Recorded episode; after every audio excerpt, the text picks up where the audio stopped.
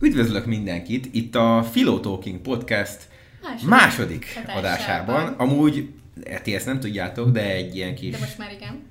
Vagy most már tudni fogjátok, sneak peek, hogy ez amúgy a harmadik adás, csak mivel jött egy nagyon aktuális téma, ami a mai adásunknak a központi ö, motívuma lesz, ezért, És mai naptól lépett hatályba hát amikor beszélgetünk, azon a napon ö, lett 2020, 11 ó 11-e. Így is van, és ezen a mai napon vezette be ugyanis Orbán Viktor miniszterelnök úr és kormánya a, hát a karanténhoz hasonlatos Veszélyhelyzetet hirdetett. Hát vészhelyzetet elfogadta a parlament, és ezt követően pedig egy rendeletcsomagot adott ki ö, milyen tisztelt kormányunk, és ebben a rendeletcsomagnak részét képezi azt, hogy az Este 8 után nem lehet kimenni. este 8 után nem Bezár lehet- minden vendéglátóipari egység, csak elvitelre lehet kérni bármit. És az egyetemisták ismételten otthon vannak.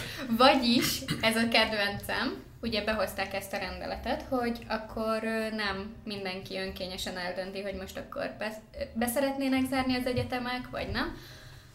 Ma kiköltözött egy nagyon jó barátnőm a kollégiumból, mert ugye azok is bezárnak, nyilvánvalóan. Mire kiderült, hogy az orvosisoknak lehet, hogy a gyakorlati órákat megtartják, úgyhogy lehet, hogy vissza kell költözniük.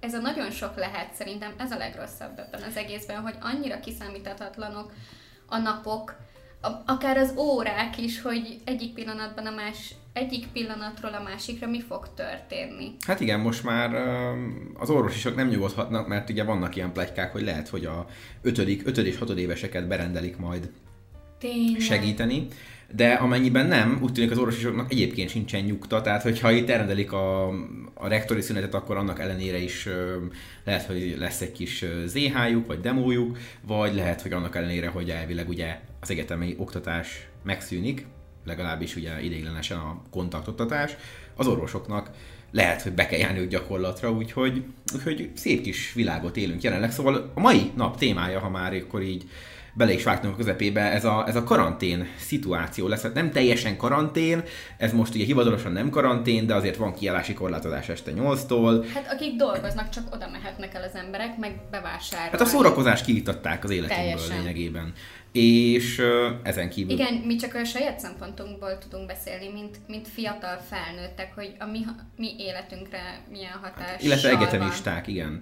Tehát fiatal felnőttek per egyetemisták per fiatalok, ugyan blokk, milyen hatással van ránk ez a, ez a karantén, karantén praktikákról is lehet, hogy ki fogunk térni, hogy mit, mivel lehet produktívan eltölteni a, azokat az időszakokat, heteket. Ú, utálom a produktív szót. Az előző karanténban a napirend, a produktivitás és a hobbi. Ez a három szó, amivel szerintem engem őrületbe lehetett kergetni. És ezek a szavak újra trendingelni fognak a következő hetekben, úgyhogy Valamelyik az év szava lesz, megválasztjuk valamelyiket. A produktivitás, nem, a, vagy a napirendet, az a kettő. A produktivitás szerintem egy tökéletes szó lesz, szó lesz erre. Szóval ez a, ez a témánk, és akkor ö, kezdenék egy, egy olyan ö, téma földobással így a karanténhoz kapcsolódóan, hogy az egyetemista szemszögét szeretném megvizsgálni egy kicsit, ugyanis benne vagyok, és Fanni is benne van ö, több olyan csoportban, hát én, én konkrétan egyben, ahol egyetemisták vannak, de több ezer egyetemista, és, és egy trendre szeretném a figyelmet így fölhívni, és így megfejteni, hogy ennek mi lehet az oka, vagy hát én sejtem, hogy mi az oka, sőt igazából tudom is, hogy mi az oka, de mégis olyan furának érzem ezt, hogy az egyetemista, az átlag egyetemista ennek a, ennek a karantén helyzetnek, hogy ott otthonról online oktatásban kell tanulni, örül. Méghozzá nem is kicsit örül, hanem a, a, ebben a Facebook csoportban, ahol vagyok, konkrétan napi szinten erre jöttek posztok, mémek az elmúlt hetekben, hogy mikor vezetik már be az online oktatást. És most bevezették, és most mindenki boldog, kéve a kollégisták, akiknek ugye hát most derült égből villámcsapásként ki kell költözni a kollégiumból, szóval erről Ami egy nagyon rossz helyzet. Én, én arról a szempontból vagy igen, abból a szempontból is tudok. Hát igen, mert előző alkalommal, Előző előző áprilisban, amikor bevezették, vagy Március. márciusban, akkor ugye ki kellett Akkor még kollégista voltam, ugye most szeptembertől már nem kollégista vagyok, és olyan felüdülés, hogy nincs az, hogy egyik pillanatról a másikra figyelnem kell, hogy most akkor ki kell költöznöm, ha ki kell költöznöm, akkor meddig kell kiköltözni? Hát ha most kollégista lennél, akkor ezt az adást tudnánk itt fölvenni, Pécsen. Hát sehol nem. Nem, nem jöttél volna Pécsre? Nem, nem hát lett max volna nálunk. lehetőséget Pécsen lenni. Hát itt nem, max nálunk Szegeden, mert ugye én albéletes vagyok, de most már neked lakásod van, úgyhogy megvan oldva. Szóval ez a kérdéskör érdekel engem nagyon, hogy az egyetemisták vajon ahhoz képest, hogy most élik fiatalságuknak a, Fénykorát. a fénykorát, most fiatalok, most kéne szocializálódniuk, úgy értem, hogy szociális környezetben mozogniuk, és minél több mindent csinálniuk. Mégis azt látom, hogy az átlag egyetemista örül annak, hogy otthon be van zárva, és nem kell bejárni órákra. Mert hogy nyilvánvalóan ez egy érthető szempont, hogy órákra járni amúgy se szeret senki sem, mert hogy idő, de hogy ezzel együtt kiiktatják az életünkből a szórakozási lehetőségeket.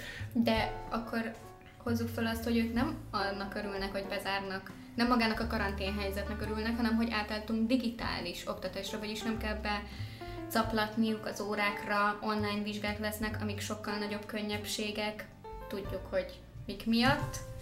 Persze. Szerintem inkább ez nem annak örülnek, hogy, hogy a fiatalságuk fénykorában otthon kell ülniük, és nem csinálhatnak semmit azon kívül, hogy sorozatot néznek, mondjuk azt, hogy tanulnak, vagy hát így valahogy elütik az idejüket valami hobbival, vagy, vagy akármivel, nem feltétlenül annak örülnek, hogy otthon kell lenni, hanem annak, hogy átállt, az oktatás átállt digitálisra, és nem kell azzal szenvedni, hogy be kell járni az egyetemre. Mert nekem sem volt olyan rossz, én, én is egy, most már ebben az évben kevésbé jártam be, mint eddig, de nem tudom, nekem nem okoz könnyebbséget, ső, sőt, sokkal nehezebb koncentrálni egy online órára, mint, mint hogyha bennülnék. Igen, szóval nyilván én értem, értem ezeket a, az érveket az egyetemisták részéről, meg nyilván én is előnyeit élvezem ennek, hogy mindannyian jól tudjuk, hogy az online vizsgaidőszak az körülbelül olyan, hát, hogy pontos számot mondjak, olyan három és félszer kötőjel négyszer olyan könnyű, mint a normális vizsgaidőszak, mert jól tudjuk mindannyian, hogy az írásbeli online vizsgákat szarra lehet puskázni, um, én jó magam is éltem ezekkel a lehetőségekkel. Saját nevében beszél. Mert Fanni Kinek- nyilván nem, ő, ő soha nem puskázott, de mindannyian tudjuk, hogy az egyetemisták ö, élvezik a vizsgőidőszakos, az online vizsgőidőszak előnyeit, és ezt én is úgy vagyok vele, hogy ez egy úgymond pozitívum, mert a vizsgőidőszaknak a szokásos, elképesztő stresszét valahogy... Azt, hogy nem kell bemenni, mert nekünk nagyjából a vizsgáink háromnegyede, sőt, 90% a szóban történt eddig, amíg nem volt ez a vírushelyzet. És most ezzel pont megfordult inkább, hogy nekem sokkal több írásbeli vizsgával kiváltható vizsgám van, vagy ZH-val kiváltható vizsgám van, mint szóbeli vizsgám. És nincs az, hogy reggel fél, hat, fél hétkor felkelek, és akkor elkészülök, eszek, hogy nehogy ott összeessek, bemegyek, ott tipródok, elsőnek menjek be, másodiknak, vagy várjak a végéig, hogy nincsenek ezek. Jó, mondjuk nagyon nehéz az online ö, vizsgázás is, mert akkor végig ott kell ülnöd a gép előtt, és nem, nem tudsz elmenni. Ezt is majd akkor Ezek, ezekre témaként, vagy nem rátérhetünk. tudom. hogy... Ö, én, én azon, a pont, azon az állásponton vagyok, hogy az online vizsgálószak nekem elképesztő nagy könnye, könnyebbség volt. Tehát voltak, sok szóbeli vizsgánk volt, több szóbeli vizsgánk, ugye jogász hallgatók vagyunk mind a ketten, ugye ezt már említettük, tehát nyilván nálunk Ebből a szempontból tudunk beszélni. Igen. De nem tudunk, hogy másoknál Igen, Hogy tehát van? hogy a jo- jog az köztudottan nem a legkönnyebb egyetemek egyike, nem is a csúcs, azt is tudjuk, de hogy azért az egy viszonylag erős ö, szintet képvisel így a karok között, így nehézségi szintet, és mégis az az érzésem, hogy online sokkal könnyebb volt a vizsgálószak. Nem volt stresszes, az írásbeli vizsgákat akár napi kettőt is szinte tanulás nélkül meg lehetett csinálni. Tényleg a szóbeli vizsgák voltak nehezebbek, és ugye nyilván több szóbeli vizsgánk volt ennek hatására, de a szóbeli vizsgák nekem személy szerint mindig könnyebbséget képeztek valahogy, mert én nekem a szóban jobban megy a, a vizsgázás. Én írásban vagyok megfogható általában, hogy Mert te ki tudod tumálni magadat. Igen, tegyük- Érte, egy intelligens ember vagy, és ki tudod tumálni magadat abban a témában. Vagy eltereled egy másik témára a szót, ami sokkal jobban megy, hogy neked van egy ilyen szégyentelenséget szerintem, hogy...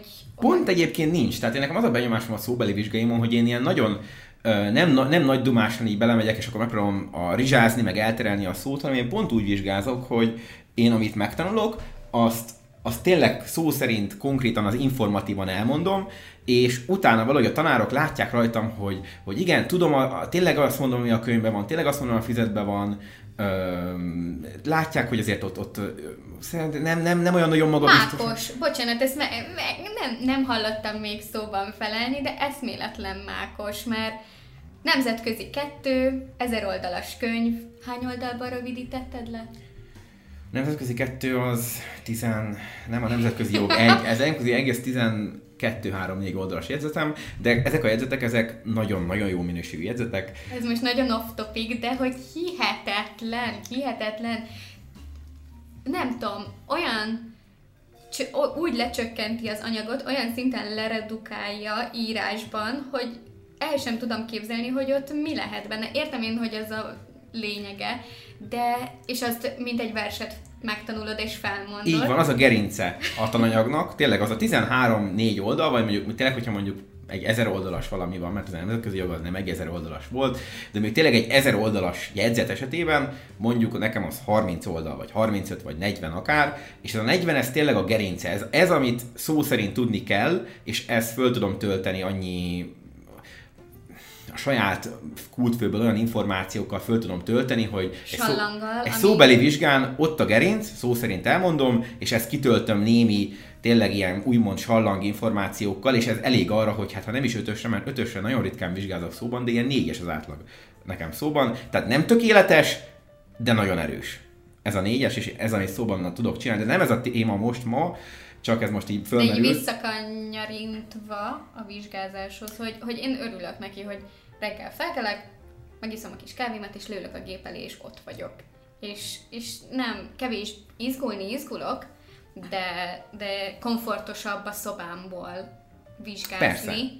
És én ezt abszolút értem. Én ezt, én ezt nagyon is értem. Tényleg én is úgy hogy ez nagyon jó dolog, de mégis ennek ellenére, mikor bejelentették hétfő délelőtt ezt a karanténhelyzetet, nem az öröm fogott el, hogy ez az mehetek haza és mostantól nem kell annyit se foglalkozni az egyetemmel, mint az elmúlt két hónapban, hanem pont egy olyan érzés jött rá, hogy, hogy basszus, én, én itt a végzés közelében már ö, ezzel kell töltenem az utolsó évemet, hogy, hogy otthon vagyok, nem megyek sehova, az egyetemi éveket tulajdonképpen ami nem a tanulást illeti, hanem a másik oldalát az egyetemi éveknek, ami most nem a bulizásra gondolok, mert egyébként nem bulizok olyan nagyon sokat, hanem csak az, hogy, hogy bejárok, emberek között vagyok, elmegyek egy, egy kávézóba óra után, óra előtt, megiszunk egy sört szerda este, e, e, ezek hiányoznak nekem, és, és, és most azt, azt látom, hogy megyek haza, és, és megint azt fog rám várni, ami ősszel is, vagy nem, nem ősz, tavasszal, bocsánat, tavasszal, fél évvel ezelőtt, hogy hogy otthon vagyok és tulajdonképpen az egyetem nem követel semmit, mert az egyetemnek az online oktatása az annyiba kimerül, hogy ö, föltöltik CoSpace az anyagot, vagy még annyiba sem. Konkrétan voltak olyan tárgyak, De nálatok még mindig ez van?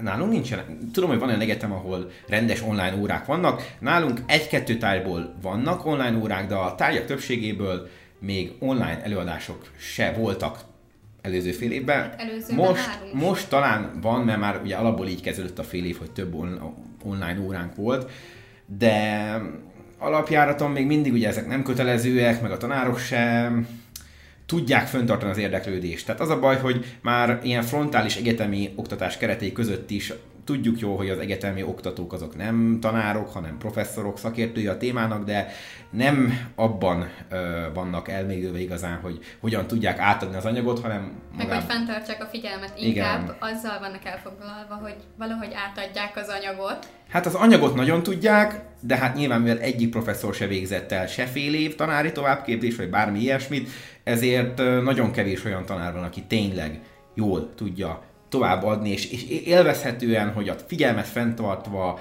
akár egy kicsikét interaktívabban adjon elő, hanem bejön, ledarálja az anyagot három órába, vagy négy órába, és szörnyű előadások vannak, és, és akármennyire is szeretnék odafigyelni, egyszerűen annyira tömény, annyira unalmas, hogy akarva akartanul is 45-50 perc után elkalandozok, és akkor telefonozok, és akkor meg ott vagyok, hogy akkor minek megyek be, akkor inkább ezt otthon is tudom csinálni. Meg a vizsgára úgy is meg föl tudok készülni, anélkül, hogy beerek előadásra. De nekem inkább ez volt a problémám az előző fél évben, hogy még még a hajlandóság sem volt arra, hogy itt, itt valamiféle oktatás legyen, hanem feltöltötték a diákat hangfelvétellel, és néha ugyanazt mondták föl, ami a diám rajta volt. Hogy, hogy nekem inkább ez, ez volt a problémám, de nálunk hatalmas nagy fejlődés lett ehhez képest, mert szinte minden órát megtartanak online, és akkor már az a te ö, döntésed, hogy meghallgatod, vagy nem hallgatod meg.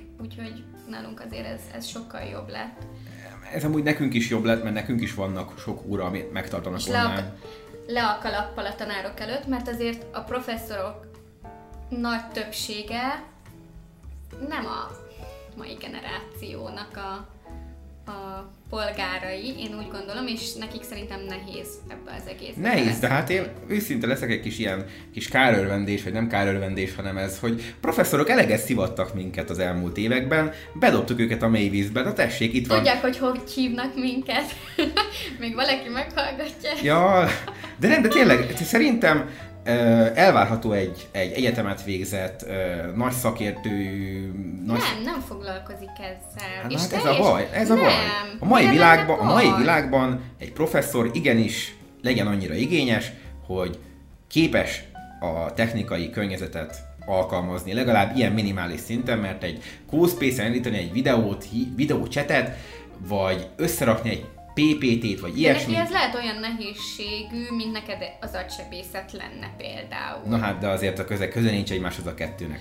De Jól lehet, tudjuk, hogy olyan szinten nehéz neki. Jól tudjuk, hogy a professzorok, amit megkövetelnek tőlünk, Lehet, hogy lusták, de nem akarnak vele foglalkozni, és ezért nem haragudhatsz rájuk, mert ők nem akarnak emiatt foglalkozni, nem akarnak. hát ez, ez a munkájuk, e- Nem, nem, ez sehol nincsen benne a munkaköri leírásukban, hogy nekik még informatikusoknak is kell lennük. Sehol Jaj. nincsen, sehol nincsen benne, hogy érteni kell az Az elektronikában. informatikusok, hát igen, akkor én, én akkor nem, én nem is informatikus vagyok, hanem én szerintem valami... Na jól van, ez önazonos, ez az...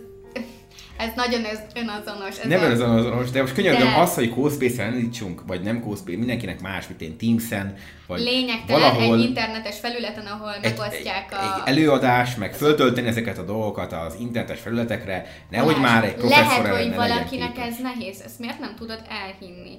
Én elhiszem, hogy nehéz. Nekem ezzel nincs bajom, csak ők is átélik a másik oldalát. Nekem is nehéz a futás, nincs kedvem vele foglalkozni, vagy nem tudom, most nem tudtam, nem tudok jó példát mondani, mert akkor nem volt jó az agysebészes is, hogy az neked nehéz lenne. Neked a főzés nehéz, nem csinálod meg, nem foglalkozol vele.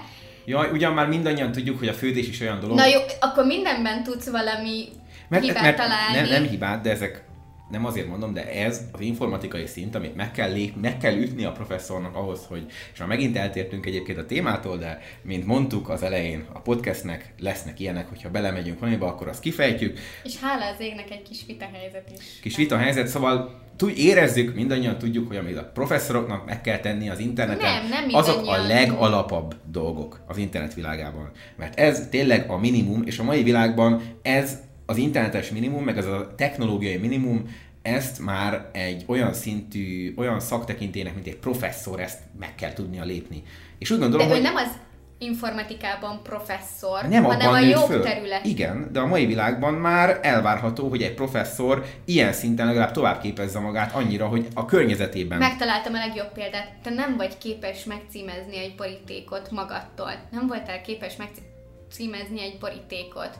Hát igen, megtanultam 5 perc alatt, mert még előtte soha nem De csináltam. egy elektronikai dolog nem 5 perc alatt tudod megtanulni, és hogyha nem akar vele foglalkozni, mert nem kell foglalkoznia vele, ahogy neked sem kellett eddig megtanulnod, hogy hogyan kell egy borítékot megcímezned, akkor senki nem jöhet úgy, vagy senki nem ugorhat a torkodnak, hogy miért nem vagy képes egy ö, Látod, Fanni, ez egy nagyon, nagyon erős példa volt, mert én is pont így gondolkodom, és tudod mi a szerencsénk, hogy a professzoroknak most már meg kell tanulnia. Jó, de akkor nem várhatjuk el, hogy egy fél év alatt megtanulják ezt az De, egészet. ez- ez ez nem olyan, mint egy Két boríték. hét, két hét megtanulni egy ilyen alapszinten a gépet használni, de uh, szóval szerintem ezt túragozzuk, mert nem fog ebben... Nem erről van szó. Nem erről igen. van szó.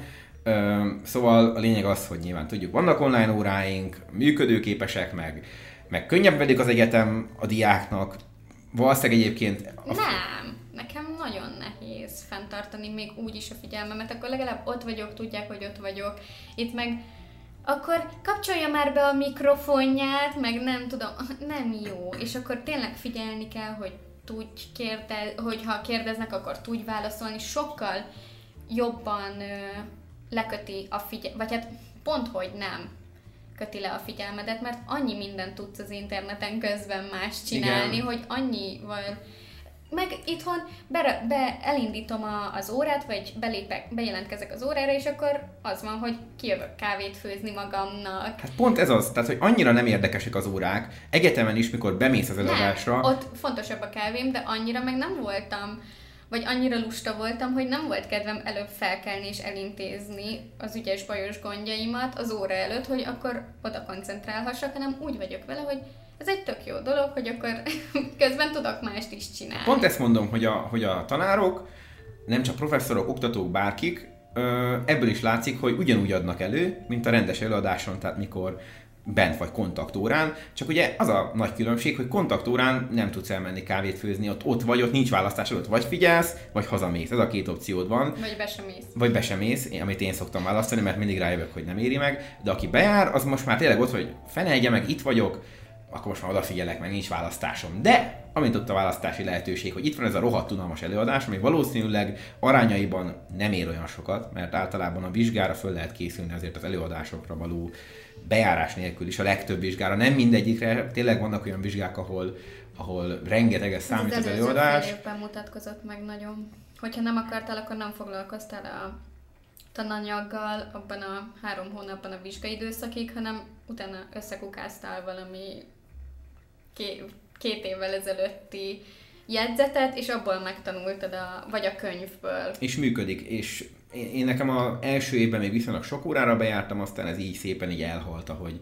hogy teltek az évek, és azért halt el, mert uh, rájöttem arra, hogy igazából anélkül is lehet vizsgázni hogy bejárnál órákra, mert annyit nem adnak az órák, mint amennyi időt elvesznek. Tehát, hogyha azt az időt, amit órára bejársz, effektíve, konkrétan csak tanulással töltenéd otthon, sokkal bejebb vagy. Tehát sokkal nagyobb valószínűséggel mész át a vizsgán, mint hogyha rendesen bejársz előadásokra. De nem is érdekes, mert nem ez a lényeg. Tehát a lényeg az, hogy nyilván az online oktatás során a diákok többsége, akiknek nem kell esetleg interaktívan részt vennie az online óráin, mint nekem is most már ebben a fél évben, ahol én vagyok, itt konkrétan egy olyan gyakorlati órán van, ahol részt kell venni az online órán rendesen. Egyébként csak annyi, hogy kikapcsolt mikrofonnal bemegyek, és a tanár ledarálja az anyagot, és nyilván azt bent hagyom a gépemet, az lemegy az előadás, és én addig bármit csinálok. De nyilván nem az órára figyelek én se, hanem minden másra, ami érdekes, vagy érdekesebb, mint az előadás. Tehát ebből kifolyólag én szerintem az átlag egyetemistának jobb az online oktatás, mert otthon van, kevesebbet kell tanulni, kevesebbet kell foglalkozni az egyetemmel, és ugyanúgy le tud vizsgázni, mert a vizsgák meg jóval könnyebbek. Viszont ennek ellenére még mindig ott az a párhuzam nekem, ami engem nem hagy nyugodni, hogy oké, okay, az egyetemet könnyebben fogod elvégezni online. De ennyire Nem feltétlenül előny, vagy nem feltétlenül egy pozitív. Hát igen, mert az egyetem az nem csak arról szól, hogy, hogy megkapd a diplomádat. Mármint, hogy értem, hogy ez, vannak emberek, akik így gondolkodnak, de azok elvégezhetik levelezőn is. Ja, Tehát, hogy most a többlet dolgokra gondolsz, hogy embereket ismerhetsz Igen, meg, a kapcsolatok, a, az egésznek azt, hogy, hogy mégiscsak a fiatalságodnak a, tényleg nem, nem azt akarom mondani, hogy fénykora, mert nem, nem minden ember megy egyetemre, meg aki megy, annak se biztos, hogy a fiatal korának ez lesz a fénykora, de egy olyan évek, amikor tényleg nagyon sok veled egykorú ember. Nem az egyetem adja a fénykorát, hanem tényleg mi abban a, a fiatalságunk tetején vagyunk. Hát, de mondjuk az, hogy mi a, ki, ki meddig fiatal, mondjuk én, én úgy gondolom, hogy 20 és 30 között azért még mondhatod magadat fiatalnak, és az egyetem pedig az átlag fiatalnak véget ér mondjuk 21-2-3 évesen, viszont... Hát nekünk nem. Hát nekem mondjuk igazából de. A 23-4 évesen véget fog érni. Na mindegy, és szóval a lényeg az, hogy az egyetem rengeteg lehetőséget biztosít arra, hogy, hogy tényleg mellette mondjuk új embereket ismer meg, kapcsolatokat építs, rengeteg veledekkorú élményeket szerez, és tudom, hogy ezek most ilyen nem, konkrétan nem hasznos dolgok, olyan szempontból, az életes szempontjából nem feltétlenül visznek előrébb a, a munkádba, de mondjuk még az is lehet, hogy olyan embereket ismersz meg, akikkel később együtt tudsz dolgozni az adott szakterületen.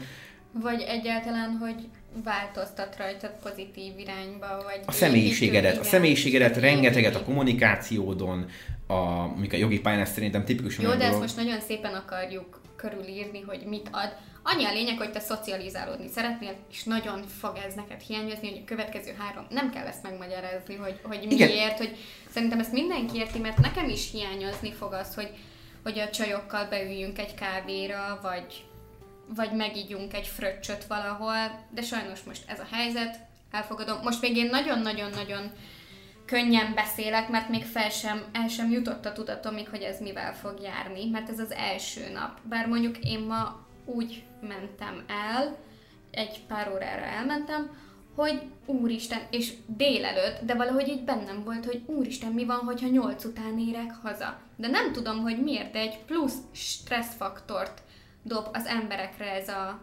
rendelet halmaz, ahogy te mondtad, ezek a szabályok, és ez most megint egy másik téma, csak hogy ami így eszembe jutott, azt mondtam, hogy, hogy ez is olyan érdekes, hogy milyen ö, következményei vannak a pszichénket, hogy hogyan befolyásolja a pszichénket Igen, az egész. tehát még már, már azért erősen benne vagyunk ebbe a adásban, most már lassan 26 perc környékén vagyunk, és, és még mindig leragadtunk ennél az alapvető témánál, amit most már szerintem akkor jussunk a végére, hogy, és, és akkor zárjuk le annyi, hogy én ezt csak szimplán nem értem, hogy mindezek ellenére, hogy, hogy tudjuk, hogy könnyebb az online oktatás a, a, az egyetem szempontjából, könnyebb megcsinálni, de akkor a diákoknak tényleg az a fontosabb az egyetemi életben, hogy meglegyen a papír, csak legyenek túl rajta. Nem, nem, hanem hogy mindenki szerintem az, hogy úristen, olyan nehéz az egyetem, hogy fáradt vagyok, és akkor otthon lehetek, és akkor kipihenhetem magamat. Nyűgösek és lusták. Nem, akarok, nem akarom magamra halagi, haragítani az egyetemistákat,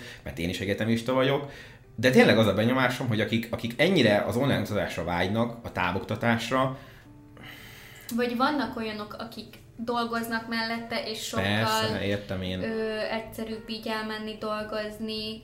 Bár mondjuk nekem így a délutánomat teljesen lekötötte az online oktatás, én nem tudtam most semmit se csinálni mellette.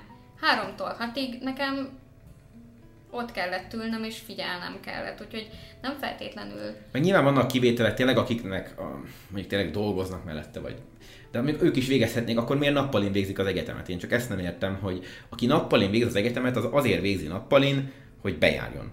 És mégis a nappalis egyetemistáknak a jó nagy többsége, ahogy én Mert a levelezőn sokkal jobban lebutítják, sokkal nagyobb anyagot kevesebb idő alatt adnak le, ami nem feltétlenül de ugyanúgy át lehet menni, ugyanúgy át lehet menni a vizsgákon, és azt is jól tudjuk, vagy hát De nem- Balázs, neked egyszerű az egyetem, valakinek meg lehet, hogy kell az, hogy a szájába rágják a tananyagot. Én is szeretem, hogyha már kifizetem a tandíjamat, mert nekem fizetnem kell a tandíjért, akkor legyen valaki, aki ott áll és elmondja nekem. Én is ezért járok be az egyetemre, hogyha lehetőségem van, akkor bejárok.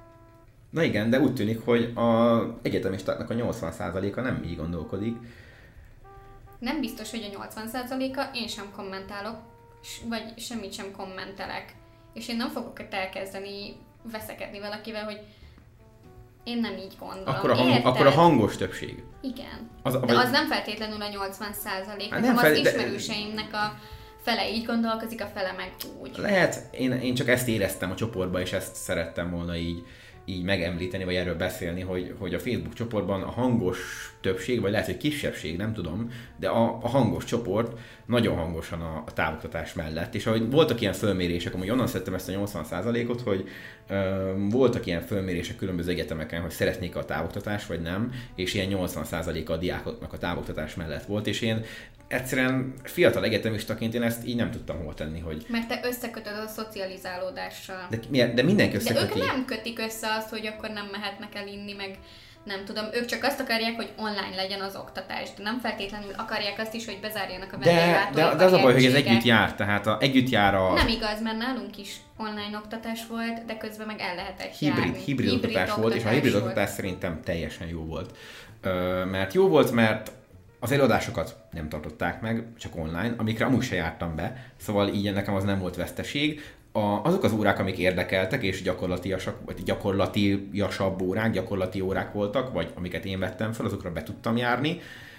és, és ez egy olyan rendszer volt, ami tetszett, mert tényleg oda, oda tudtam bemenni, ami engem érdekel, ami nem érdekelt, arra nem volt kötelező bejárni. Tehát nekem ez egy, ez a hibrid oktatás úgymond az ideális rendszer volt, és én értem, hogy vannak olyan egyetemisták. De náluk meg lehet, hogy nem volt hibrid oktatás, hanem teljesen bejárós Igen, volt, meg... és akkor te meg szeretnéd, hogy nálad is az legyen, hogy inkább átálljunk online-ra, és akkor egyszerűbben megoldod. Meg sok, sok helyen szivatós volt, amiket kaptam, láttam ilyen képeket, hogy különböző helyeken hogy oldották meg ezt a hibrid oktatást, de én mindig azon gondolkodom, hogy, hogy csak én is basszus jogra járok, annyira nem lehet nekünk könnyű, hogy... De vannak olyan egyetemek, közgazdasági, azt hiszem, igen, ahol meg olyan szintű beadandó halmazt kapnak, de tényleg olyan mennyiségű beadandót kell írni, ami lehet, hogy néha nehezebb, mint leülni, beseggelni valamit, és akkor felmondod, és akkor vége van. Mint hogy csak kapod és kapod és kapod hétről hétre a minél több hát De most az online, online oktatásról beszélünk, Fanni lényegében. Tehát megint csak a hátrányait beszéljük az online oktatásnak. Én azt értem.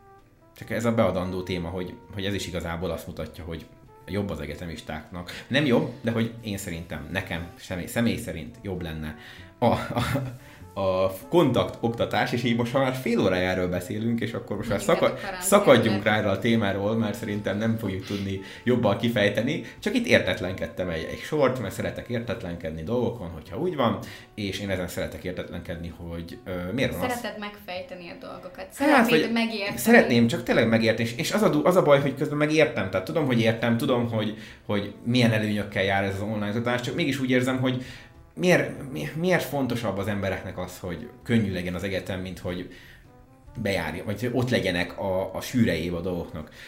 De jó, de erről szakadjunk le, és tényleg... Te se jársz be az egyetemre, neked csak azt hiányzik, de... hogy a vendéglátó ipari egységek kinyissanak. De ez nem igaz, mert de ebben igaz. a fél évben is azokra az órákra... Arra a kettőre. Nem kettőre, Három. minden nap volt olyan óra, amire be kellett mennem. Egy.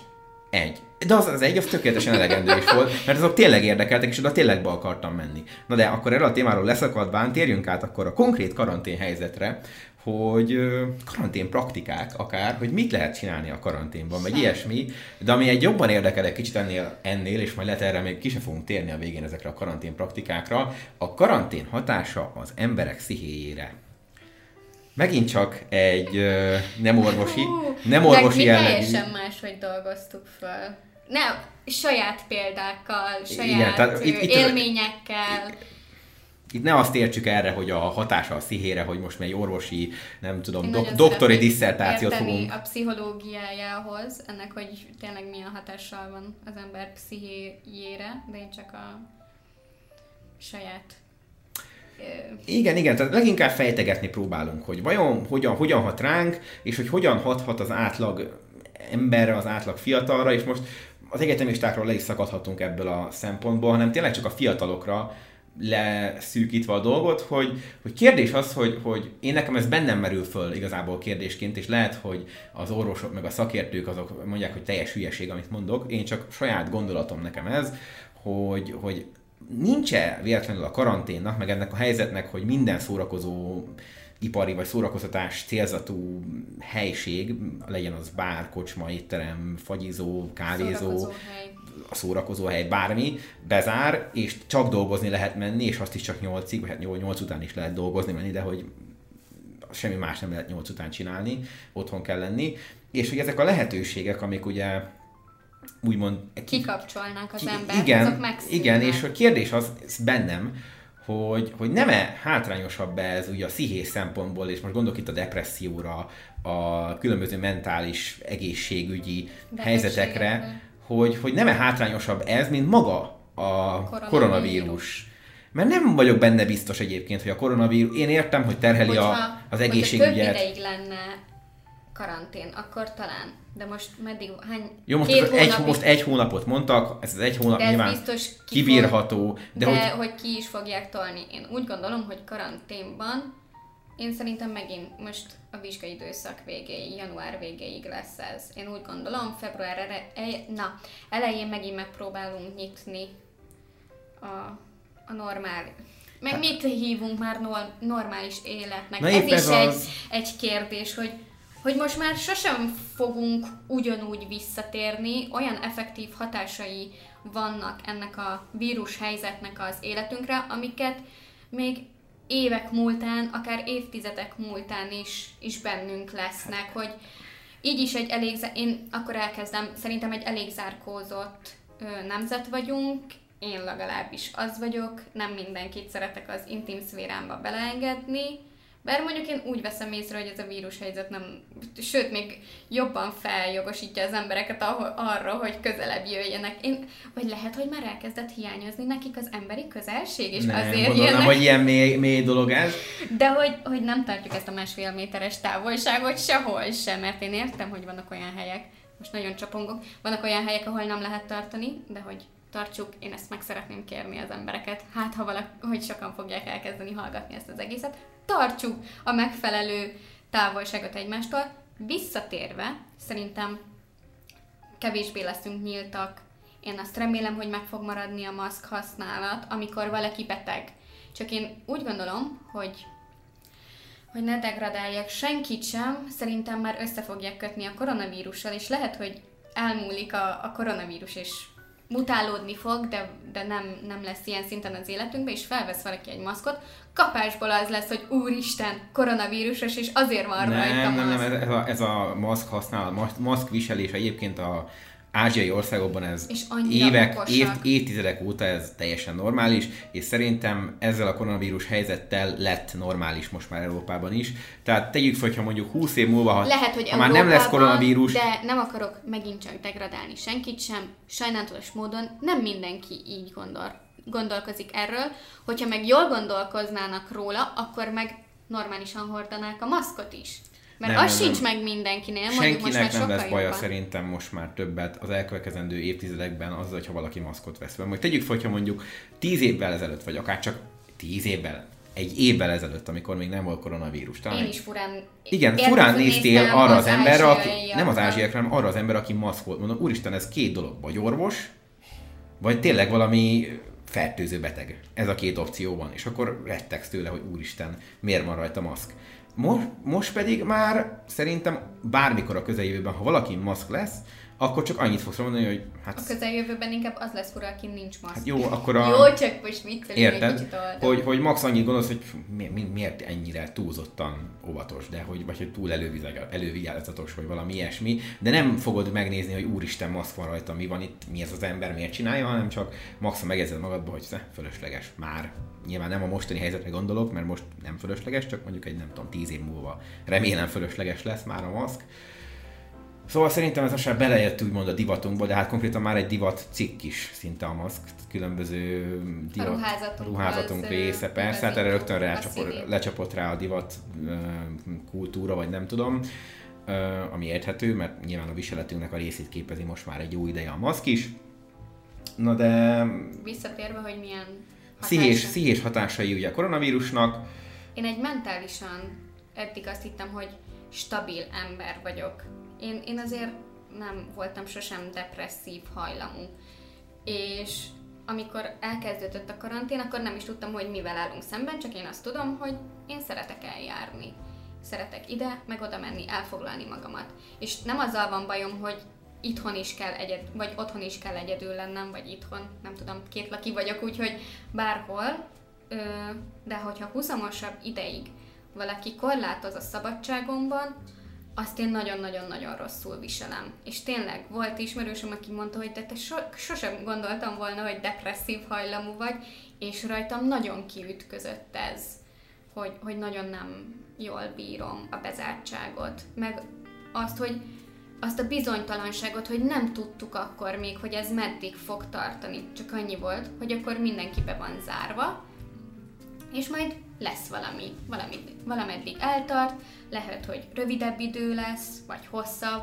Nem gondoltuk, hogy nem tudtuk, hogy ez most hetek, hónapok, vagy akár egy év, vagy évek, semmit nem tudtunk, és ez a bizonytalanság is szerintem egy nagyon... Meg akkor eleinte ugye a koronavírusról nem tudtuk, hogy most mennyi, mennyire veszélyes, mennyire kell tőle rettegni, most már azért tudjuk azt, hogy, hogy oké, okay, veszélyes, oké, okay, kórház leterheli a egészségügyet, de azért azt is tudjuk, hogy az átlagember nem fog belehalni a koronavírusba. Nem tudhatjuk, mert most már egy, De nem, e, e, e, ezt, ezt tényszerűen mondhatjuk, hogy az átlagember nem hal bele. Ezt tényszerűen mondhatjuk ki, mert az átlagember nem hal bele. Vannak embereknek egy százaléka belehal, de az átlagember a harangörbének a csúcsán az nem fog belehalni.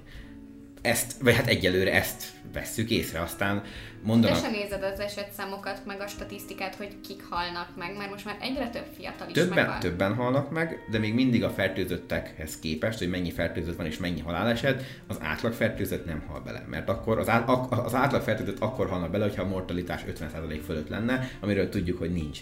De öm, ennek ellenére nyilván azért fontos, hogy be, betartsuk a szabályokat, hordjuk a maszkot, legyünk elő, elővigyázatosak, csak akkor még nem tudtuk, hogy most mennyire rettegjünk ettől a koronavírustól. Tehát az első hullámban tényleg azt hittük, hogy ez, ez minden esetben tüdőgyulladást okoz, minden esetben életveszélyt okoz, és most már tudjuk, hogy nem, mert van tünetmentes fertőzött sok, van, aki csak egy enyhe megfázásként jelentkezik. Valaki, ja igen, mondtad, hogy tünetmentes. Igen, tünet. igen, szóval, hogy, hogy most már ilyen szempontból talán ez a rettegés nincs meg, de ugyanott vagyunk, hogy, hogy be vagyunk zárva, és, és én most nem egy, tehát én, én magamat mentálisan szerintem nagyon egészséges embernek tartom, nekem soha nem voltak depresszív gondolataim, meg, meg ilyen, ilyen nagyon de, nem, nem éreztem magam soha depressziósnak, vagy hogy erre hajlamos lennék, vagy bármi ilyesmi.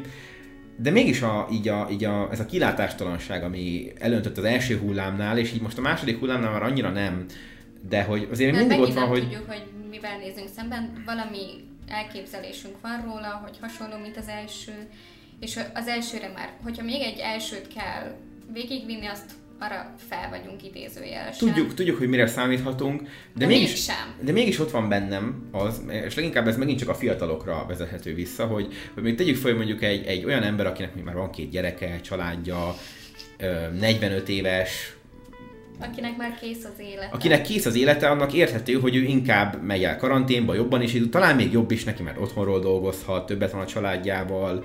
Én értem, hogy nekik nem, hogy nem rossz a karantén, hanem szerintem még lehet, hogy jó is.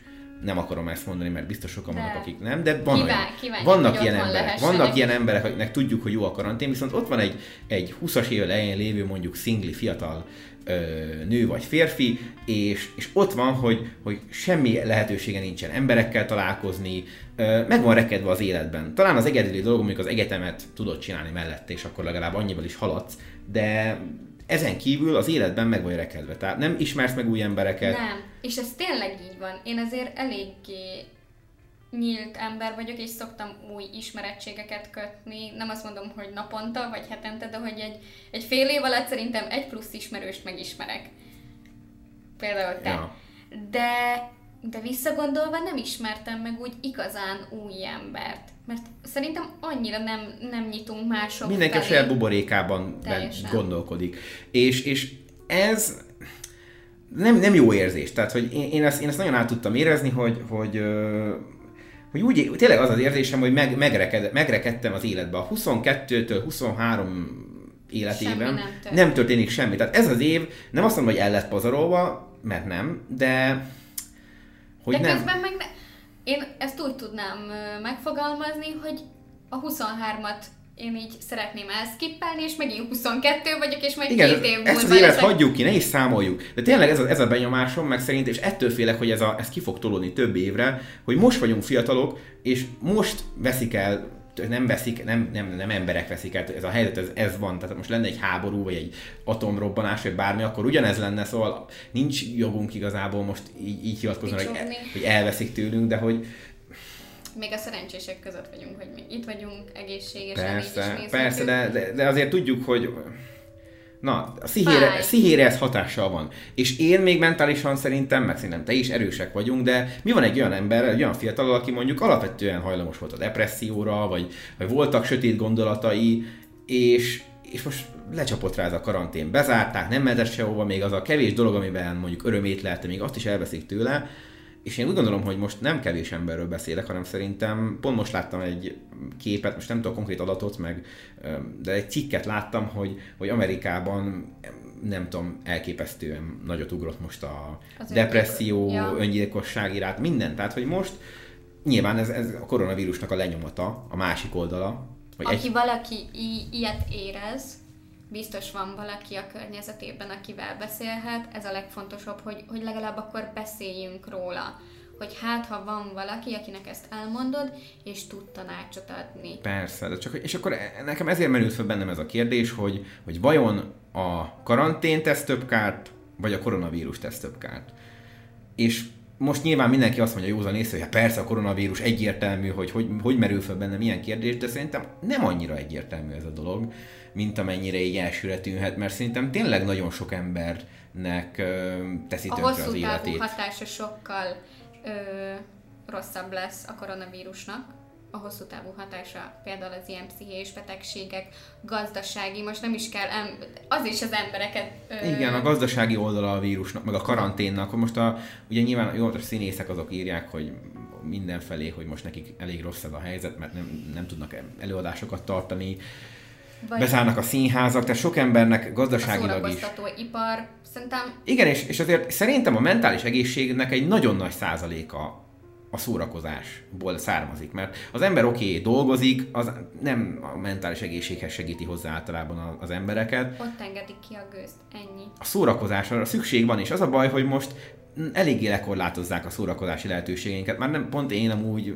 én nagyon jól el vagyok a számítógépen mellett, hogyha kell, én be vagyok zárva, én nekem megvannak azok a platformok, amiket én szeretek akár nézni, sorozatot, akár játszani egy bármilyen PC vagy nem tudom, konzolos játékkal, szóval nekem ez megvan az, hogy én föl tudom magamat találni, de a szociális oldalon, meg az az em- azok az emberek, akik nem így szórakoznak, azoknak ez nehéz lehet, és és most tényleg, tényleg csak a szánkat tépjük, mert ezt ismételjük, de hogy nem tudom, ne- nehéz, nem vagyok benne százalékig biztos, hogy ez a te, ez a, ezek az ilyen nagyon nagyfokú korlátozások. Szerintem egészségesebb lenne, hogyha ha mindenki a maszkviselést tudná tartani, hogyha tudnánk tartani, csak az alapvető szabályokat mindenki betartaná, és akkor nem kéne megszakítani az életünket De ilyenekkel. úgy tűnik, hogy nem tudják tartani, ezért jöttek be ezek a korlátozások, és ez, ez ilyen idealista, pedig te egy nagyon realista ember vagy, de ez az idealista gondolkodásod, hogy De ha akkor- ott van benne a ha, ha tudnánk tartani, de nem tudjuk. De akkor megint a kormányt hozzá- kell Miért?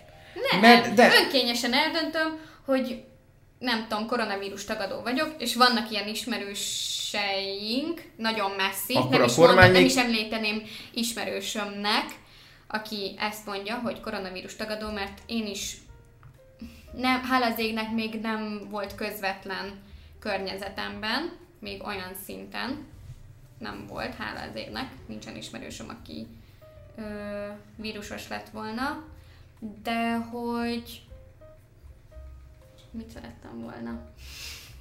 Na, most már én nem tudom, hogy mit Az a baj, hogy olyan szinteken vele kavar... Ja, hogy ha, ha betartanák. Mert vannak olyanok, akik önkényesen eldöntik, hogy nincs ilyen, és én nem tartom be, csak azért se. Ne, nem, nem tudod mindenkivel betartatni, és azért jönnek a szigorú De szigorítások, ezért kéne a, valami... a kormánynak észszerű időben és észszerű De én dolgokat tök- szabni, ami, amik működnek. De most például nyáron, akkor csak nézzük meg a nyári helyzetet. Jó, az- Miért nyitottunk ki nyáron ilyen szinten? Azért, hogy megalapozzuk a második hullámot? Nem azért, hogy fenntartsuk magunkat, hogy legalább Hát igen, mert kellett az embereknek újra tölteni, mert azért, mert túlreagáltuk az első hullámból, ezt mindenki Az- tudja, hogy túlreagáltuk, és en túlreagálás miatt kellett nyáron visszállni mindennek a régi kerékvágásba, ami meg megint túlzás volt, tehát kilengett a, az egyik oldalra túlságosan az inga, akkor ennek ellenhatásaként a másik oldalon is kilengett az és inga. most vissza kell. És most megint vissza kell. Nem, most középre kell. De most, de most megint sok- nem középre mentünk, most megint eltoltuk a fenébe fölfelé ezekkel a korlátozásokkal, és most megint az lesz a hatása. Nem, mert most eltoltuk a másik irányba, és most a nagyon szigorúakkal megpróbáljuk visszahozni. De az a baj, hogy a nagyon szigorúak, pont mert benne van, hogy nagyon szigorúak, ezért megint a másik irányba fogják az ingát kilökni, és aztán megint a másik irányba kell ismét túlzásokba esni. Tehát, hogy egy konzisztensen, konzekvensen ö, olyan intézkedések kellenek, amik lehetővé teszik a normális életet, de mellette segítenek abban is, hogy a koronavírus megfékezzük. Ezt kéne valahogy megalkotni, és ez még eddig De senki nem tud jó szabályokat megalkotni. de vannak olyan, vannak olyan országok, ahol sikerült vanni. Tudjuk, hogy vannak azok az országok, ahol már például azt hiszem Ausztráliában már három napja nem jegyeztek föl országon belüli fertőzöttet, hanem csak kívülről jött. Ezt most olvastam valahol. Komolyan. Aha. Jó, hát de Ausztrália egy kicsit más, máshol jár. Más, más, de hogy tudjuk, hogy ez, ez lehetséges, és valahogy Magyarországon nem így alakultak a dolgok. Ahogy sok minden nem. Ahol nem sok. csak ebben nem vagyunk Ausztrália, akkor e- ez is egy nagyon De jó. Ausztrália meg sok mindenben nem olyan nagyon élenjáró, sok dolog, minden, előttünk szinte mindenben, de hogy azért én Ausztráliába az élő világot leszámítva nagyon szívesen beköltöznék, és nem hiába olyan nehéz ott letelepedni mert olyan szar lenne másokhoz képest. Igen. Na, Úgyhogy... de akkor nyissuk meg a, a harmadik fejezetét a témánknak, és most már nagyon bele fogunk menni, de most egy óra fölötti lesz ez szerintem ez a podcast. Nyissuk meg azt a témát, hogyha már beszorultunk a karanténba, nincs választási lehetőségünk, valószínűleg otthon leszünk a következő két-három hónapban. Megint csak, bár szerintem nekem ez a tippem, hogy karácsonykor egy hétre föl fogják oldani az intézkedéseket, hogy mindenki mehessen, összegyűhessen a család, a templomokban a jó keresztény emberek a misét meghallgathassák, és aztán Hát majd nyilván, utána majd visszaáll minden, de hogy én erre számítok, hogy most hónapokig megint karanténban leszünk, milyen praktikákat tud csinálni az átlagember? Biblia percek jut. Az nem- Mindegy, ez vicc volt. Az nem lesz. Szóval, hogy, hogy milyen praktikákat tud az átlagember uh, a karanténban Nagyon, tenni? erről nagyon jól te tudsz mesélni most, mert én, én nem tudom, én olyan szinteken szenvedtem, hogy nincs egy megfogható, leülök otthon, és, és valami hobbi, amit hobbinak nevezhetek, hogy úgy eltöltöm vele az időmet. Ez, nem tudom, nem unatkoztam, mert nem unatkoztam, de elfecséreltem az időmet. Mert vagy tanultam, vagy elszúrtam valami mással az időmet. És így nem volt valami, ami produktívan tölthettem volna a tanuláson kívül az időmet. Na igen. Igen, szerintem pedig a mentális egészség szempontjából um, nagyon Ami fontos. kikapcsoljon, ez, ez és a nem csak fontos. az, hogy kikapcsoljon, az egyik az, hogy kikapcsoljon, de a másik az, hogy, hogy nekem legalábbis ami segített, hogy úgy érezzem, hogy az otthon léttel tudok produktív lenni. És most a produktivitáson ne feltétlenül a tanulást értsük, mert tudjuk, hogy az egyetemistáknak az a produktivitás az egyik szempontból, hogy tanulnak, de én most nem a tanulásra gondolok, hanem kicsikét kézzelfogható produktivitás, ami... A világhoz teszel, hozzáteszel valamit. Ami, ami én nekem személy szerint általában vagy a sport, valamilyen sport, vagy futás, vagy crossfit, vagy bármi, amit én úgy éltem meg, hogy ez most hasznos dolog, és ez rengeteget segített nekem a karanténban, hogy Sportoltam, de egész sokáig bírtam, de nem, nem volt olyan öröm, hogy, hogy tovább Neke, nekem nagyon sokat számított a sport, ö, rengeteget segített, illetve ami nagyon-nagyon hasznos volt még nekem, az valamilyen féle kreatív alkotói munka, ami, ami nekem leginkább a videók gyártásában merült ki, majd most ez a podcast is nekem ilyesfajta, úgymond, hát nem sok kreativitás nem van benne. tudni. Hogy csin? Ezen még nem ötleteltünk, Hát de... sok, sok megoldás van, de hogy akár a podcast, akár a YouTube videók, nekem ugye több csatornám is van, én, én szeret, szeretek, szeretek ilyeneket, ilyeneket csinálgatni, vagy nekünk a karanténban ott volt egy másik úgymond ilyen kreatív alkotó munkának, mi a haverokkal, srácokkal ilyen szerepjátékozás, akár ez a D&D például, ez egy olyan játék, amire sokan lenéznek, de szerintem nagyon-nagyon, nagyon sok... Ez a karanténban alakult ki. Igen, igen, és nagyon sok alkotói munkát lehet belerakni, mondjuk, hogyha te vagy a játékmester, akkor például is egy olyan dolog, hogy írhatsz közbe, keresgél, az is, az is olyan, hogy, hogy produktívnak érzed magad, mert csinálsz valamit, ami, ami nem pusztán kikapcsol, hanem pont, hogy pont ellenkezőleg nem feltétlenül kikapcsol, hanem kicsit fölpörget, hogy kicsikét úgy érez, hogy élsz, és nem otthon vagy bezárva. És ezek Kicsit a... kiszakadtatok a való világból, Igen, sőt, és és ez- mivel és el ezek- kellett játszonotok egy másik világon. Igen, és ezek, és ezek, a, ezek a különböző tevékenységek, sport, kreatív alkotói munka, úgy érzed, hogy hasznos vagy, és vagy hát nem is, a, nem is feltétlenül a világnak, hanem csak úgy érzed, hogy valami hasznos, tényleg magadat fejlesztő munkát csinálsz, akár amúgy egy másik, ami hogy az önfejlesztés is egy ilyen dolog, hogy új dolgot megtanulni, bármit, ugye van időd, egy hangszerrel megtanulni játszani a YouTube-ról, bűvészkedni, bármit meg lehet. A YouTube az nagyon jó, mert ha elég időt szánsz valamire, onnan bármit megtanulsz. És ilyen dolgokat például a karanténban nagyon jól meg lehetett csinálni. Tehát, hogy próbáld meg úgy beosztani az idődet, meg úgy felhasználni ezt a rengeteg időt, ami rendelkezésedre áll, hogy, hogy többként gyere ki a karanténból, mint ahogy belementél, és ne csak stagnálj az életedbe, hanem tényleg tanulj meg új skilleket, alkos valamit, vagy akár csak tartsd fent az egészségedet, vagy esetleg még hozd magadat jobb formába azáltal, hogy több időd van sportolni. Szóval az ilyen dolgok szerintem rengeteget tudnak segíteni abba, hogy a mentális egészségedet megőrizd, és abba, hogy abba, hogy a karanténból ne depressziósként gyere ki, hanem felüdültem, vagy hát nem is felüdültem, de hogy nem egy roncsként. Hát én úgy jöttem ki a karanténból, hogy ez az, vége van! Engem azt töltött föl, hogy akkor mehetek oda, ahova szeretnék. Igen, hát te nem nagyon találtad meg azt a hobbit, ami... Nekem, én nem találtam semmiféle hobbit, amivel... Most több hobbit ö, szereztem ebben a fél évben a kávécsinálás, hogy elkezdtem mindenféle Hát a karanténban kávét is csinálni. Megtanultam új kávékülönlegességeket a kis konyhámban elkészíteni, a főzés, sütés. Ezek most lehet, hogy meg fognak maradni, de hogy nekem nincs egy ilyen, hogy, hogy rajzolok, festek, nem tudom, már ott olyanokat találtam ki akkor, hogy ilyen handpoke tet- ö, tetoválásokat fogok magamon csinálni, de nem jutottam el odáig, hogy ilyen magvából elhaltak az ötleteim, hogy hát ez ezért nem, meg azért nem. Amúgy lusta is voltam, de közben meg nem találtam egy olyan hobbit, amit úgy szívvel, lélekkel tudtam volna csinálni, és ez szerintem az egyik érvem volt számodra, hogy amit nem jól csinálok, azt meg nem is szeretném csinálni. És értem, hogyha el sem kezdem, akkor nem tudom, hogy milyen leszek benne, de hogyha már úgy megyek bele ebbe az egészbe, hogy uh, akkor, akkor abból már jó dolog nem fog kijönni. Ezért kell valami olyan skillt, vagy valami, valamit megtanulni bármit, ami nem olyan nagyon összetett, tehát hogyha már alapszinten tudod, akkor is bentebb vagy, ez lehet akár egy nyelv, akár egy bármilyen készség, egy hangszeren elkezdeni csak alap dolgokat. Szerintem az ilyen dolgok egyébként jók, nem kell minden professzionális szinten tudni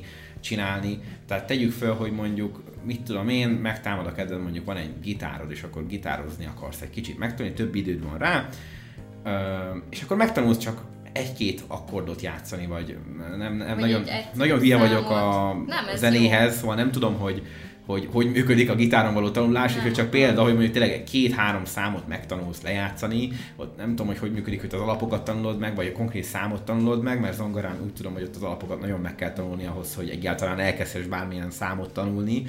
De hogy, zong, vagy, hogy ö, gitáron nem tudom, hogy hogy működik, de nem is lényeges, tehát a lényeg az, hogy bármi ilyen kis haladás az életedbe skill szempontjából, az azzal úgy érezheted, hogy na, ugyan nem tudtam mondjuk előrébb jutni az életembe konkrétan, de mondjuk a karantén alatt megtanultam valamilyen szinten gitározni, ez még jól jöhet, mit tudom én, egy, egy családi összejövetelen, egy, egy munkahelyi bulin, egy randin, egy bármin, tök mindegy, valamire föl tudod majd használni jövőben az adott skillt, ö, legyen az tényleg egy nyelv, egy hangszeren való játék, egy bármilyen készség, mondom én, ugye bűvészkedem, szóval ez nekem egy mindig egy jó példa, hogy hát bűvészkedésre ott rengeteg ott a csatornámon, rengeteg tutoriál videó van, kártyatrükkökről, úgyhogy, úgyhogy szerintem ilyenekkel, ha lefoglalod magadat, akkor már egy fokkal De ezeket nagyon egyszerű mondani, mert te csinálod, de nagyon nehéz elkezdeni.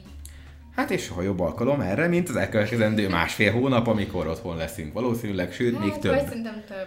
Igen. Vagy én úgy is. Mert ahogy elkezdődik a vizsgaidőszak, amúgy se jártam el sehova se, úgyhogy... Hát akkor főleg a tanulás, úgy nyilván a vizsgálószakban könnyebb De elfogadni, az, hogy hogy kiéget, akkor még másra sincs időd, de az alapvetően kiéget, hogy egész nap tanul az ember, vagy hát én legalábbis, hogy igen. A... Ott még annyi volt, hogy ez egy tök jó tipp, hogyha vannak nagyon jó ismerőseitek, akik nem félnek az internet világától, vagy nem tudom, akik eléggé nyitottak erre. Mi például minden pénteken leültünk, és akkor végig beszéltünk egy estét, hogy kivel mi történt azon a héten. Egy hét alatt úgy is történt velünk A annyi karanténban rengeteg minden történik, minden. Egy hét sem. alatt történt annyi minden. De az első két alkalommal még beszélgettünk, aztán rájöttünk arra, hogy milyen rohadtul nem történik semmi a karanténban, ezért már mindenféle hülye játékot kellett keresni az interneten, hogy ne onjuk egymást szét. Köszönöm szépen, hogy ennyire tartod. hát de nem, hát a végén már mit egy rajzolós játék, meg honfoglaló, meg ikutesz kitöltések, minden hülyeséget csináltunk. De hát az is jó, föl lehet találni a magadat egyébként a neten is, ezért mondom, hogy akár az ismerősökkel tényleg ilyen videócset estéket lehet csapni, vagy ilyesmit. Hogyha közel laktok egymáshoz, akkor tisztes távolságot tartva. az ablakból kinézve egymással kommunikálni. Szóval lehet, vannak dolgok, amiket lehet csinálni, meg nyilván most már ez még azért nem az a karantén, ami áprilisban volt, tehát nincs általános kijárási tilalom, lehet menni egymáshoz még mindig. Dehogy nem, ez szigorúbb, mint akkor, akkor a- oda mentél szinte, ahova szerettél volna, csak semmi nem volt nyitva, és senki Jó, de most. 8-ig nincs kijárási tilalom, tehát 8-ig még akár össze lehet gyűlni egymásnál 10 fő alatt. Erre nincs korlátozás erre vonatkozóan. jó, hogy hetem vagytok. Heten vagyok, úgyhogy ezt megoldjuk így. Úgyhogy még, még azért nem az a világ vége hangulat van, fő, most már nem is lesz a világ vége hangulat. Mert mondjuk most elmentünk az Aldiba, és ki volt fosztva. Nem Ki volt fosztva? Hát... Mi, megint mi van? Lehet, ennivaló nem fog elfogyni, az, az azért annyira durva nem lesz. Például a kedvencem az első karanténban, ezt még hozzáteszem, a, megkérdeztek egy bácsit, hogy mit lehet ön szerint csinálni a karanténban? Hát azért vagyok itt a vásárcsarnokban, mert hát mit lehetne, mit lehetne csinálni, csak enni lehet.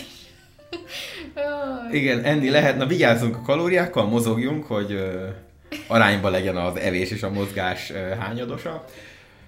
És ja, úgyhogy, úgyhogy szerintem úgy ezeket a karanténi praktikákat, amiket mi, vagy alkalmaztunk, vagy nem, ezek azok, amik segítettek nekünk annó, hogy az első hullámot úgy, ahogy túléljük. Túléljük, hát itt vagyunk, nem úgy, ahogy Hát jó, egész de hogy... jól jöttünk ki belőle. Persze, persze, csak hogy na értjük, hogy ne depressziósan jöjjön ki, hanem Én nagyon ajánlok egy kis social media kúrát. Nekem Ja, én hogy három nem, pont, hogy napig nem social médiázni, tehát hogy lejönni a social hát médiáról. kúrát, igen, hogy elvonod Hát az a, a- social igen, igen. médiát, igen. igen.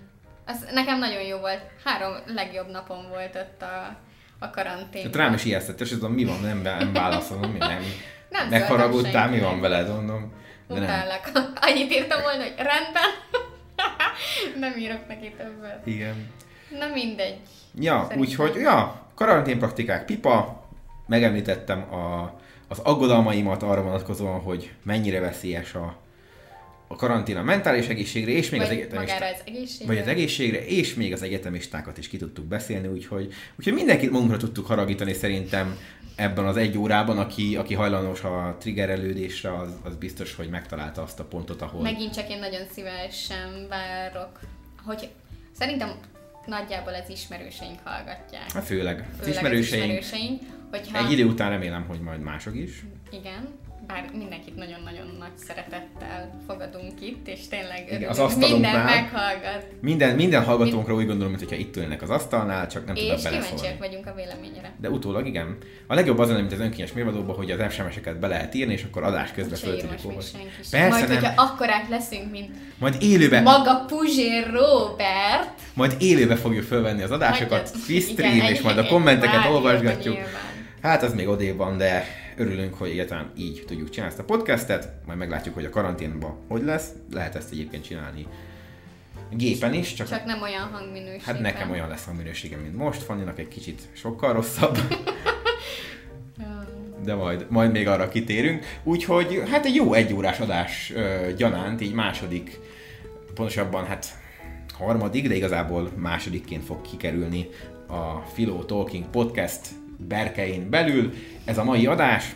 Úgyhogy köszönjük mindenkinek, aki meghallgatta, és hogyha Tényleg minden ha, ö, meghallgatást köszönünk. igen, igen, főleg, hogyha egy órán keresztül itt hallgatjátok azt, hogy miről beszélünk, az különösen Már a kattintás is jó. Az is olyan, mint, mert nem tudjuk, hogy Igen, meddig igen. hallgatta meg valaki. Igen, hogy igazából nem tudom, onnan akartam, hogy iratkozzatok föl, de itt nem tudtok feliratkozni, mert De. Spotify-on lehet fel így feliratkozni, vagy ilyesmi. Én feliratkoztam. Na, akkor, akkor lehet. De Akkor... Soundcloudon is vagyunk, mert vannak, akiknek nincsen Meg Spotify-ja. majd- Volt ismerősöm, és tudja, hogy kire gondolok, írt, hogy ő nagyon szeretné meghallgatni, de nincsen Spotify-ja, úgyhogy Soundcloudon is fenn vagyunk. Meg majd ki akarom rakni a Google podcastekbe, meg még azon is gondolkodok, hogy YouTube-ra majd uh, csinálok egy YouTube csatornát a Philodolkingnak, és oda minden adást majd kirakok, de ez még a jövő zenéje egyelőre Spotify-on és Soundcloudon. Induljunk el. Ez Igen, igen, egyelőre Spotify és Soundcloud, úgyhogy aki ott hallgatja, vagy hallgatta, az tudja, iratkozzon föl, meg ilyesmi, és ezzel le is zárnánk a mai alkalmat.